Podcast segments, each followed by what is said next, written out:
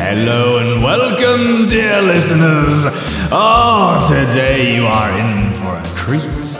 Maybe a little trick and a treat. Welcome to the RR Show, the scariest show on the internet, and we are here today, with a little something special for you. A Halloween special. so buckle up, dear listeners, settle in, and prepare for a fright. Our first story from r slash ghost stories is from Wolf Dream. My trip to the slaughter yard. A story my mum wouldn't tell me until I was 30. Judy was boring. Hello. Then Judy discovered ChumbaCasino.com. It's my little escape. Now Judy's the life of the party. Oh, baby, Mama's bringing home the bacon. Whoa, take it easy, Judy. The Chumba life is for everybody. So go to ChumbaCasino.com and play over 100 casino style games. Join today and play for free for your chance to redeem some serious prizes. ChumbaCasino.com. No purchase necessary. Void where prohibited by law. 18 plus terms and conditions apply. See website for details. So let me start out by saying I enjoy writing, so this will be long. It is non fiction, though, but will hopefully be an interesting read. I also admit that I have absolutely no memory of this experience. I was a little over two years old and just starting to walk on my own when this event took place. My mum only told me this story around three years ago when I was 32 and about to get married. My mother was raised in a very tiny fundamentalist Christian community and had no belief in the paranormal. She believed that our souls sleep until Judgment Day or something like this, ergo, there are no ghosts or spirits to haunt houses. Even over 30 years later, she still sounded terrified as she told me this. This woman, who always talks way too loud, was literally whispering by the end of it, and she was white as a sheet. I believed her completely and still do. My mum never talks about stuff like this. I'm just glad I can't remember it. In 1988, my parents had their second child. This was my brother Victor.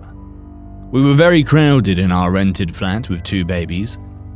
My parents decided to move to a rambling old two story farmhouse on a seven acre plot in southern Ohio for more room for the family.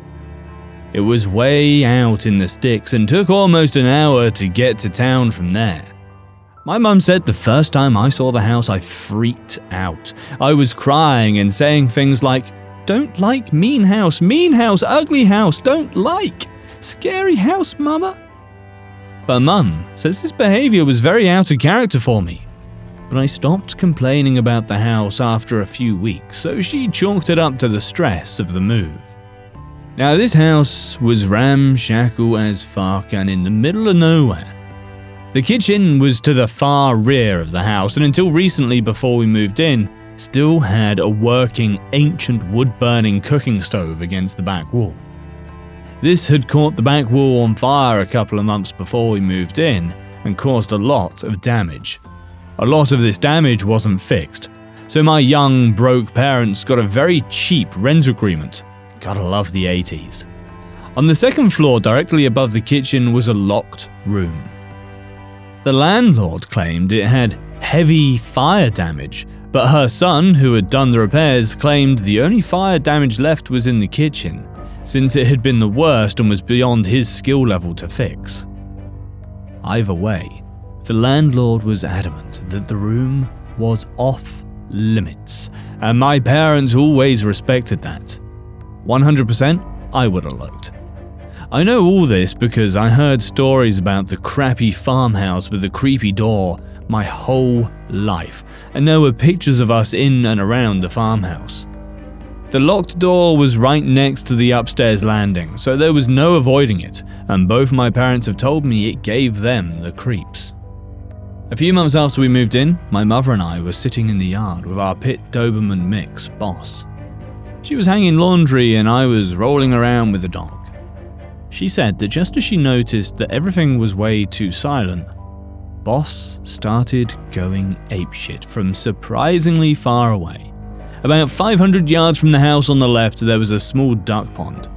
Boss was in between the two, running towards my mum, then turning and running back towards the pond, barking frantically the whole time.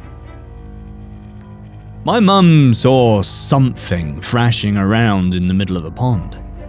She took off towards the water full speed. Boss beat her there and dug me out of the water himself.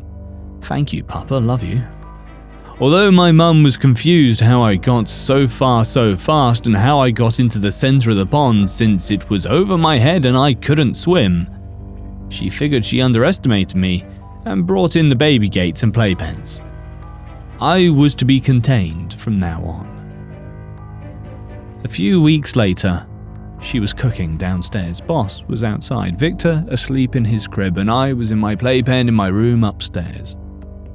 I also had a gate on my door and one at the top of the stairs. The stairs ran up from the side of the kitchen, so my mum said she could listen for us crying or fussing while cooking. My mum said no longer than 15 minutes after the last time she looked in on us kids, Boss starts going crazy again in the yard.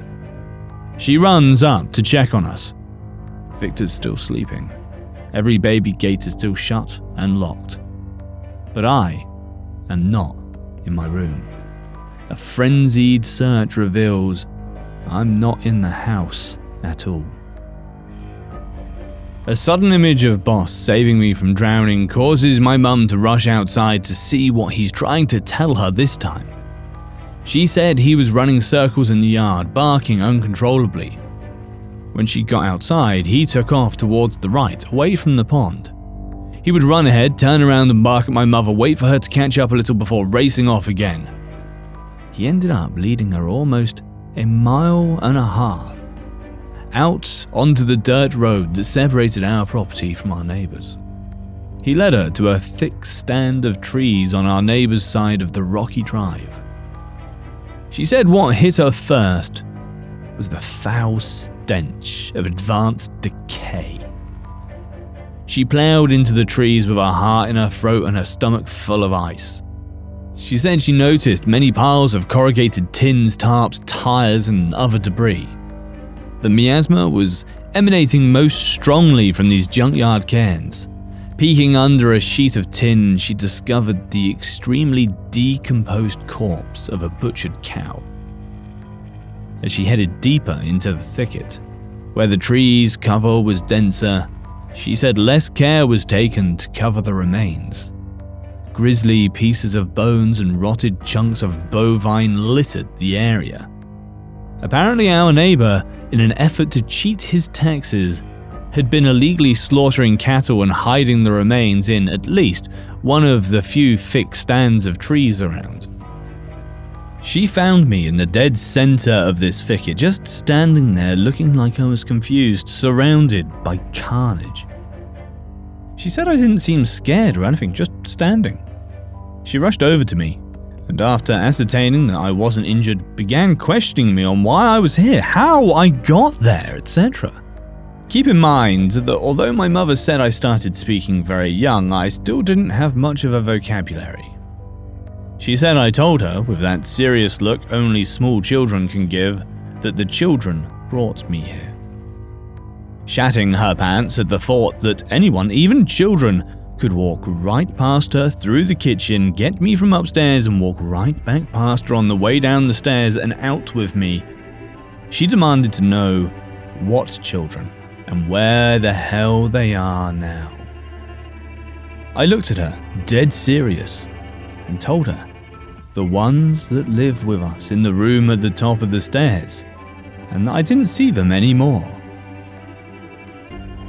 After a moment of stunned silence, she started asking all kinds of questions about these children. However, she told me that I refused to say anything else. She said as long as she questioned me about what happened, I would just stand there staring at her with a serious expression and my mouth closed. She said this same pattern held true every other time she brought it up to me, so she was always left wondering and immediately began hounding my dad about moving closer to town. While the incident with me getting to the pond was highly unlikely, it was at least remotely possible. My mother is adamant that me being in the hidden slaughter yard that day was flat out impossible. She said there is no way I could have even known it was there, much less have the ability to open and relock the baby gates, get downstairs past her, and end up almost two miles down the road and in this place in under 15 minutes. I was only two and as slow and clumsy as most toddlers. As I said, she is still shaken by it after 30 years. Personally, I have no idea what happened that day. I thought about hypnosis, but I haven't yet decided whether I really want to remember. Maybe it's better to let it be a mystery, because whatever the fuck those things were, I really don't think they were children.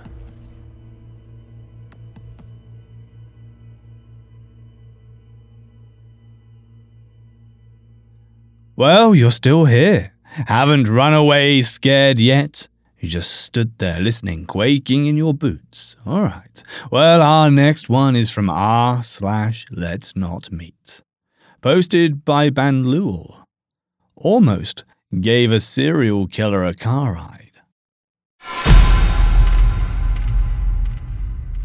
So, a little background here. My father was in the army for 21 years, retired, and moved to a very small town in central Florida. He got bored after a couple of years, and even though we didn't need the money between his retirement and what my mum was making as a bookkeeper, he wanted to go back to work. He started working at various gas stations, and it being a small town, the owners wouldn't care if I came there and helped him with stocking the coolers or even running the register as long as I didn't sell any beer or smokes. This all took place in the late 80s and early 90s. The actual story I'm going to tell took place in 1990, and I remember that date well because it was shortly after my birthday, and being 15 in Florida, I'd just gotten my learner's permit, and my dad would let me drive him to and from work, just to get some experience on the road both at day and night. I was sitting in my usual spot at the table that was set up along the window, book in hand, feet propped up, and a Mountain Dew on the table along with some snacks. I would generally spend most of the evening that way, reading books, getting up to run the register, stock the coolers at different times. I remember glancing up because something caught my attention that was unusual, and I realized that a lady was walking up our parking lot from the direction of the interstate. The gas station was right on the I 75. This, in itself, was really strange because where we were located, you didn't get many people walking and definitely not walking from the direction of the interstate. I figured she'd broken down somewhere and was going to use the phone to call for a tow truck or something. I was completely wrong. She came into the store, looked around for a few minutes, and I just remember getting a strange, creepy feeling about her. She walked up to the counter and started telling my dad a story about how she had gotten stranded and needed a ride up to the next big town north from us. Ocala was the town, this is important. My dad lets her know that, well, he's working, there's no way he can take her. She turns and looks at me. And while she's looking away from him, my dad catches my eye and subtly shakes his head no. I was confused for a second, but then she turns back to my dad and points at me asking if I can take her. My dad responded back that I only had a learner's permit and wouldn't be able to drive her anywhere, and then drive back. Normally, I would have done it, even though it was illegal, because I'd done it a few times before already. I did not argue with my dad since this was completely out of character for him. He was normally chatty with the customers, but for whatever reason, he was almost curt and dismissive of her. Turns out he had bad vibes about her from the minute he'd seen her walking up the drive. Well, she curses him for a minute and then he basically tells her to get out of the store. She slammed the door. I thought the glass was going to break from how hard she slammed it. And then she stalks out of the store and down the driveway. I keep my eye on her and continue to watch her as she makes her way back up to the interstate and then starts up the northbound ramp. Almost a year passes and I'm in my bedroom, less than a week before my 16th birthday. I hear my dad yelling from the living room Son, get your ass in here and look at this! I quickly run to the living room and see my dad pointing at the TV and look at the mugshot of the lady on the screen. And I immediately remember the lady who had been in the store. Turns out, I almost gave a ride to Aileen Wuornos, who was later convicted of being a serial murderer and then later put to death. I still have nightmares about what could have happened. Hello, it is Ryan, and we could all use an extra bright spot in our day, couldn't we? Just to make up for things like sitting in traffic, doing the dishes, counting your steps, you know, all the mundane stuff. That is why I'm such a big fan of Chumba Casino. Chumba Casino has all your favorite social casino style games that you can play for free anytime, anywhere with daily bonuses. That should brighten your day a little. Actually, a lot. So sign up now at chumbacasino.com. That's chumbacasino.com. No purchase necessary. VGW Group. Void were prohibited by law. See terms and conditions. 18 plus. Our next story, in by then ad 4944, from r slash ghost stories, is in the mountains of Yauco. I'm Puerto Rican and live in Brooklyn, but when I was young, I often spent summers in my grandmother's house in Yauco, Puerto Rico. She had a lot of land deep in the mountains. So deep that roads would go off into the wilderness through narrow mountain passes, where cliffs were just a few inches off the tires, driving in pitch black. If a car came in the opposite direction, either they or you would have to drive in reverse until you found a place to pass each other. It was scary. The property has been with my family for a long time, and my family has been in Yauco as far back as anyone can recall. I used to spend a lot of time with my great grandfather Pepito, who farmed the land and took care of some cows. He was very old. He was nearly 100% Taino indigenous Puerto Rican. From him, I would hear stories about the Indios who lived in the wilderness when he was young, who were not culturally assimilated into colonial society after hundreds of years of Spanish occupation. My family would often hide and harbor the culturally wild Puerto Ricans, culturally indigenous, because if Spanish locals found them, Los Matin, they would kill them. I had my first brush with mortality there at age 6 or so, crushing the jelly bean sized eggs of salamanders I found in the bush and watching the pink underdeveloped hatchlings run for cover on instinct. My grandmother told me what I had done was wrong, and I instantly knew why. I was filled with shame and cried. Pepito told me about strange flying discs he would see coming to the mountains and submerging into the lake. He told me about the spirits in the valley, that you could hear them, and to be careful walking around the roads of the mountains at night on my way from his house to my grandmother's. He taught me how to control a bull with its horns and how to ride it.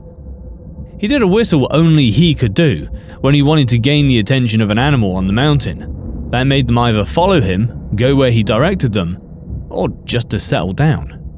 He told me about the legend of Diego Salcedo, which took place there in Yauco. When he was almost 100, Pepito was dying, and all of our family came to see him. He was a link to an old time, and so many people in Yauco knew him. They all went to his house uncles, aunts, cousins, people from nearby, all gathered at his house on top of the hill. I was too young to be present for his passing. I sort of didn't understand what was going on at the time. I was sent down to my grandmother's house to wait for the proceedings to be over. The sun was going down. The mountains were like shadows rising around me. Walking alone, I started to hear animals all about, crying out. Wild dogs all over the mountain. Chickens were making a ruckus, the pigs in the lower valley were screaming almost like humans. The cows were howling in a way that I can only describe as similar to Cat Stark from Game of Thrones when Robb died. Every single non human thing in the mountain within earshot was wailing in a fashion that I have never heard before nor since. As a little kid, you can imagine how frightening that was, especially because I was alone. I hid in the house, looking out the window, waiting for my grandmother, listening to the animals cry. I was especially sensitive to sound then, as it had been a time in my life where I was often sick and constantly on the medicine amoxicillin, which I was allergic to. It created this sort of overwhelming extrasensory sound experience. At some point, all the animals stopped making noise. I was thankful. Before bed, I asked my grandmother what happened, why all the animals were making that sound. She told me that Pepito had just died, and that all of the animals on the mountain had realized the powerful being that protected it for so long was gone. That they had seen his spirit pass, and that it was sensible that his change would affect them very deeply. My grandmother's perspective was that the animals just know these things. I couldn't sleep. I went outside late at night, curious and scared out of my wits, thinking about the spirits that may be out in the darkness of the mountain wilderness, thinking about that terrible, painful lamentation that was embodied by animals crying like people. I went close to the edge of one of the small nearby cliffs that hung over an endless darkness, and I squatted and listened. I heard a sound that scared me a feral yell in that darkness. I don't know what it was, or if it was a dog at all, but it was certainly too close, and I was by myself. It howled and yelped, and I regretted coming outside. I was sort of frozen there, afraid to move, but afraid to stay. I wouldn't dare call out for my grandmother.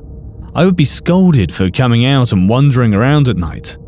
She probably wouldn't hear me anyway. A moment later, I heard that whistle that Pepito used to do, out in the darkness. The howling stopped. As a child, I didn't think, that couldn't be Pepito, he's dead. Like any adult in their right mind, I thought, it's Pepito. It had to be. No one else could do that. No one else knew how to whistle that way in my family, and it was only us for miles around on the mountain. Where the sound came from, it would be impossible for any person to be, not even during the daytime. It was deep inside of the wilderness on the severe cliffside. But I knew he was there, as I'm sure that at that age the line between life and death was blurred. Yauco is in the area where Agüeybaná, the chief of Taino, lived. It is also where the rebellion began against the Spanish, with the drowning of the conquistador Diego Salcedo. Many of the surviving Taino escaped into the mountains of Yauco and lived in secrecy there for a long time, hiding their lifestyle behind some of the more assimilated natives, like Pepito. They say the Taino are extinct, but that cannot be. I knew some of them. I am one. If only a little bit. We have one more treat for you. This one is from r slash ghost stories. From u slash accomplished ad 2599. The Haunted Bathroom at Fort Irwin.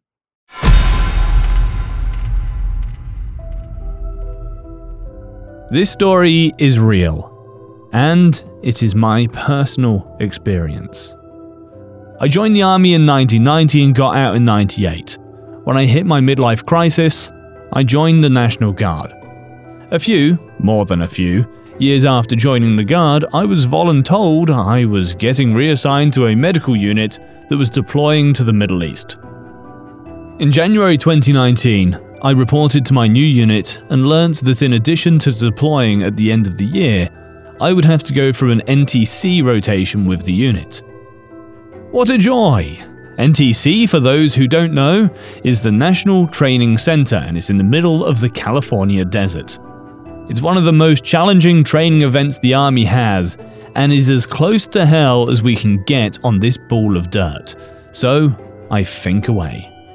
Skipping ahead, our rotation at NTC was scheduled to back up to our deployment, meaning we had to deploy our equipment from Fort Irwin instead of shipping it home.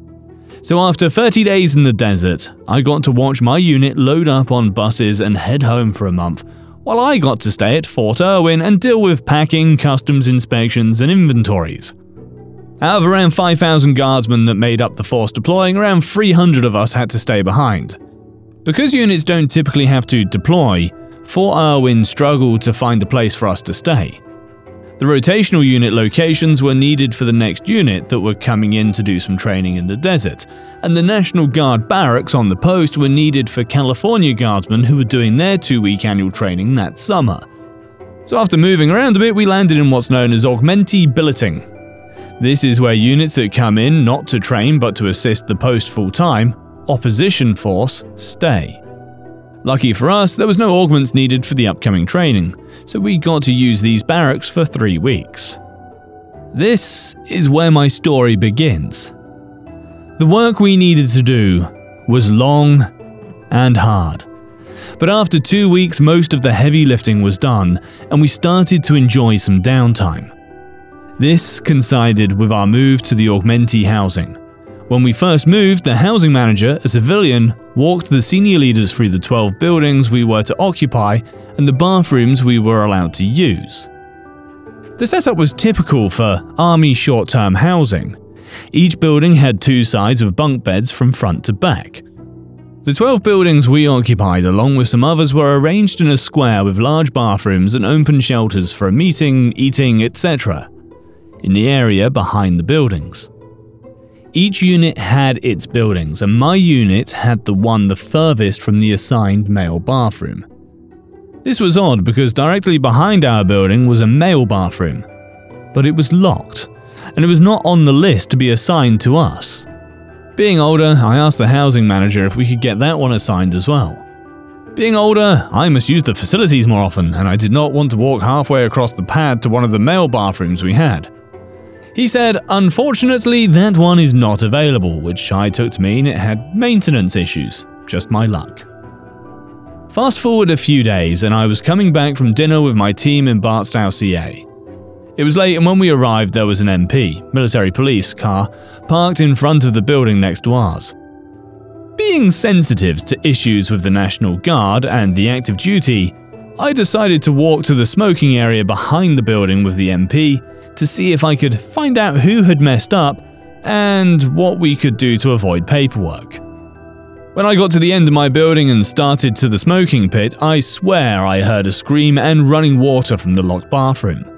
However, I also saw one of our senior females talking to an MP at the smoking pit while I looked at the bathroom as I walked by. I was more interested in finding out what was up with the MP.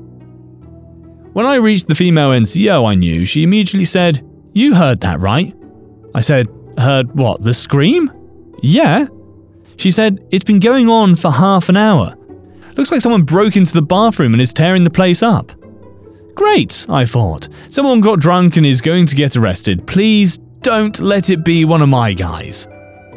I turned to the MP and introduced myself. I asked if she'd been into the bathroom yet and if she had any idea who was inside. She kind of laughed and said, No, both doors still have their locks, so I'm waiting for the NCOIC to get here with the key. About that time, two additional MPs arrived, and one said, Let's get this over with, and they started towards the bathroom. The senior MP turned to me and said, Sir, do you and the sergeant mind going around to wait at the other door?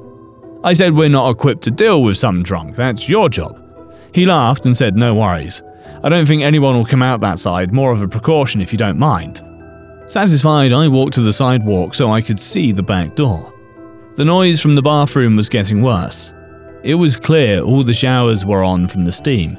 You could hear toilets flushing and what I assume was stall doors banging. The MPs gave me a thumbs up as they went to unlock the padlock on the door. Suddenly, and I presumed when they opened the door, all the noise stopped. All we could hear was the water running And when the MPs giving the military policy yell as they entered, shortly after that we could hear them yelling clear as they moved down the building and cleared areas. When they got to the end of the building I was on, they started turning off the showers and moving back towards the other door. I went to the front door waiting to see who they brought out. As they came out, the senior guy told his subordinates to make sure power was off and lock up. He asked me and Pryler, the master sergeant who had originally called in the disturbance, to walk with him. When we got back to the smoking area, he said, We didn't find anyone inside. I was indignant. Clearly, someone had been in the bathroom, and I said that was impossible. He held his hands up and said, Sir, this is not the first time this has happened. Every few months, we get a call that someone's messing around over here. When we get here, we search and clear the building and find nothing but running showers, and if the bathroom has supplies, they will be thrown all over the place. But we never find anyone inside. I don't have an explanation for it, but from what I understand, this has been going on for years. There is a standing order that no MPs go into that bathroom alone, and at least one of the MPs doing a search must be male. What the F? I said. Why is that? He said he was not sure, but from what he had heard, a female MP had unexplained injuries when she searched the bathroom alone. In my mind, I said this is bullshit, just the active army messing with the guard again. The MPs left, and MSG Pryler and I talked for a bit. She was originally from Louisiana and joined the NC Guard when she got out of the army at Fort Bragg. I told her I thought this was a bullshit prank by the MPs. She was not so sure. She said she thought it was supernatural. I, however, was not convinced. Three additional times during our stay, people reported hearing noises, screaming, and running water from that building. Each time the response was the same three MPs would search the building and find no one. When it came time to clear the building, I asked the housing manager for a moment when we were done. He looked at me and said, You have questions about the bathroom, right? Well, yes, I said. He looked at me and said, I need a cigarette, walk with me to my truck. This is what he told me. In 2009, a soldier who was doing an augmentation mission from Fort Hood committed suicide in that bathroom. Sadly, this is not uncommon. Soldier suicide is at an all time high. After his death, the housing team started getting reports of issues in the bathroom. The first incidents were with the stall door, the one where the soldier died, which would not stay on its hinges. They would get calls nearly daily that the door had fallen off, only to find it undamaged and lying on the floor. Then, during the period of no unit using the building, they would come to open it only to find the door off and on the floor with the showers running. A few years later, he said the MPs started getting calls. Some were screams and yelling in the bathroom, some were of people being punched while showering, etc. In 2012, the building maintenance team and the MPs decided to leave the building locked while it took one bathroom away, it was not worth the constant hassle of dealing with the calls. That's when the someone is trashing the bathroom calls started. Early on, MPs would get the key and search the building, turn off the showers, and lock it back up. However, one night a female MP got the call. She arrived, went in, and was beaten somewhat badly. After a long investigation, no one was ever charged with her assault. The MP herself said she did not see the attacker, but that the punches came from all directions. This is when the unofficial policy of three MPs and at least one male started. He looked at me and said, Sir, I don't believe in spooks and stuff, but whatever's in there, it scares me. And I'll be honest, whatever's in there scares me too.